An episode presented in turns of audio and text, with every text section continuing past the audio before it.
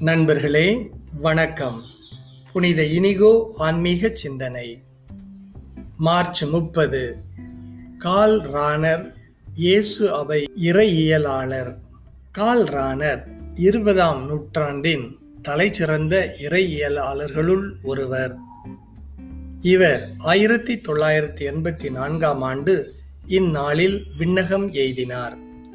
இறையியல் கல்வி என்பது அதோடு முடிவதல்ல மாறாக அது வாழ்க்கைக்கும் திரு அவையின் மறைப்பணிக்கும் உதவி செய்ய வேண்டும் என்று ராணர் நம்பினார்.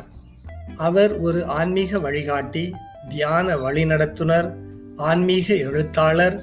தேவையில் இருப்போருக்கு விடாமுயற்சியோடு உணவு உடை உறைவிடம் தேடிக் கொடுப்பவர். அவர் நம்பிக்கை பற்றி இயேசு சபையாளருக்கு கூறியவை நம்பிக்கையாளர் அனைவருக்கும் பொருந்தும். நம்பிக்கையாளர் ஒருவர் இப்படிப்பட்டவராக இருக்க வேண்டும்.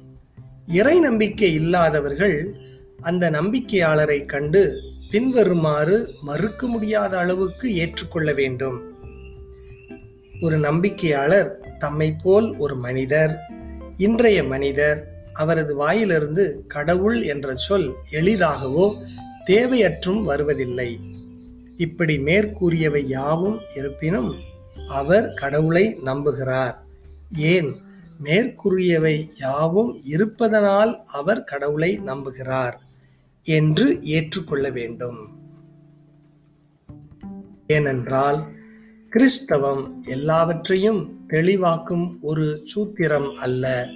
மாறாக சொல்லற்கரிய அன்பாக தன்னை வெளிப்படுத்திய விளங்க முடியாத மறையுண்மைக்கு நம்மை நாமே தீவிரமாக முழுமையாக அர்ப்பணித்தல் ஆகும். இன்றைய அருட்பணியாளர்களின் நம்பிக்கை த உட்ஸ்டாக் லெட்டர்ஸ் கடவுள் நம்பிக்கை இல்லாத ஒருவர் உங்களை ஒரு நம்பிக்கையாளர் என்று உங்களிடம் எதை பார்த்து அறிந்து கொள்வார்?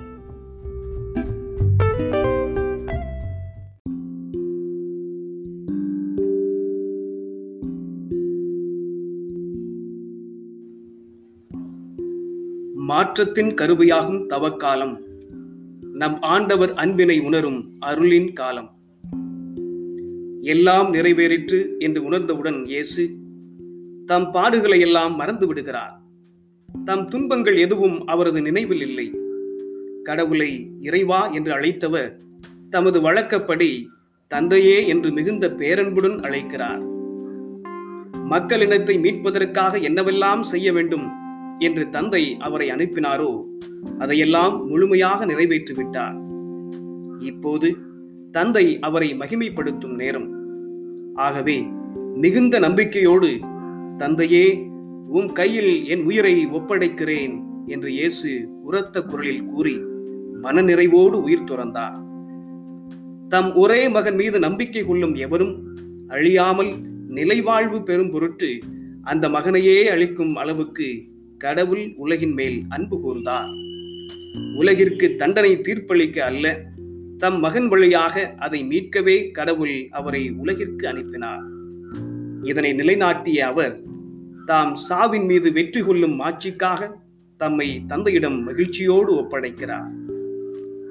பரமனின் பாதையில் நம் பாதங்கள் தொடரட்டும்.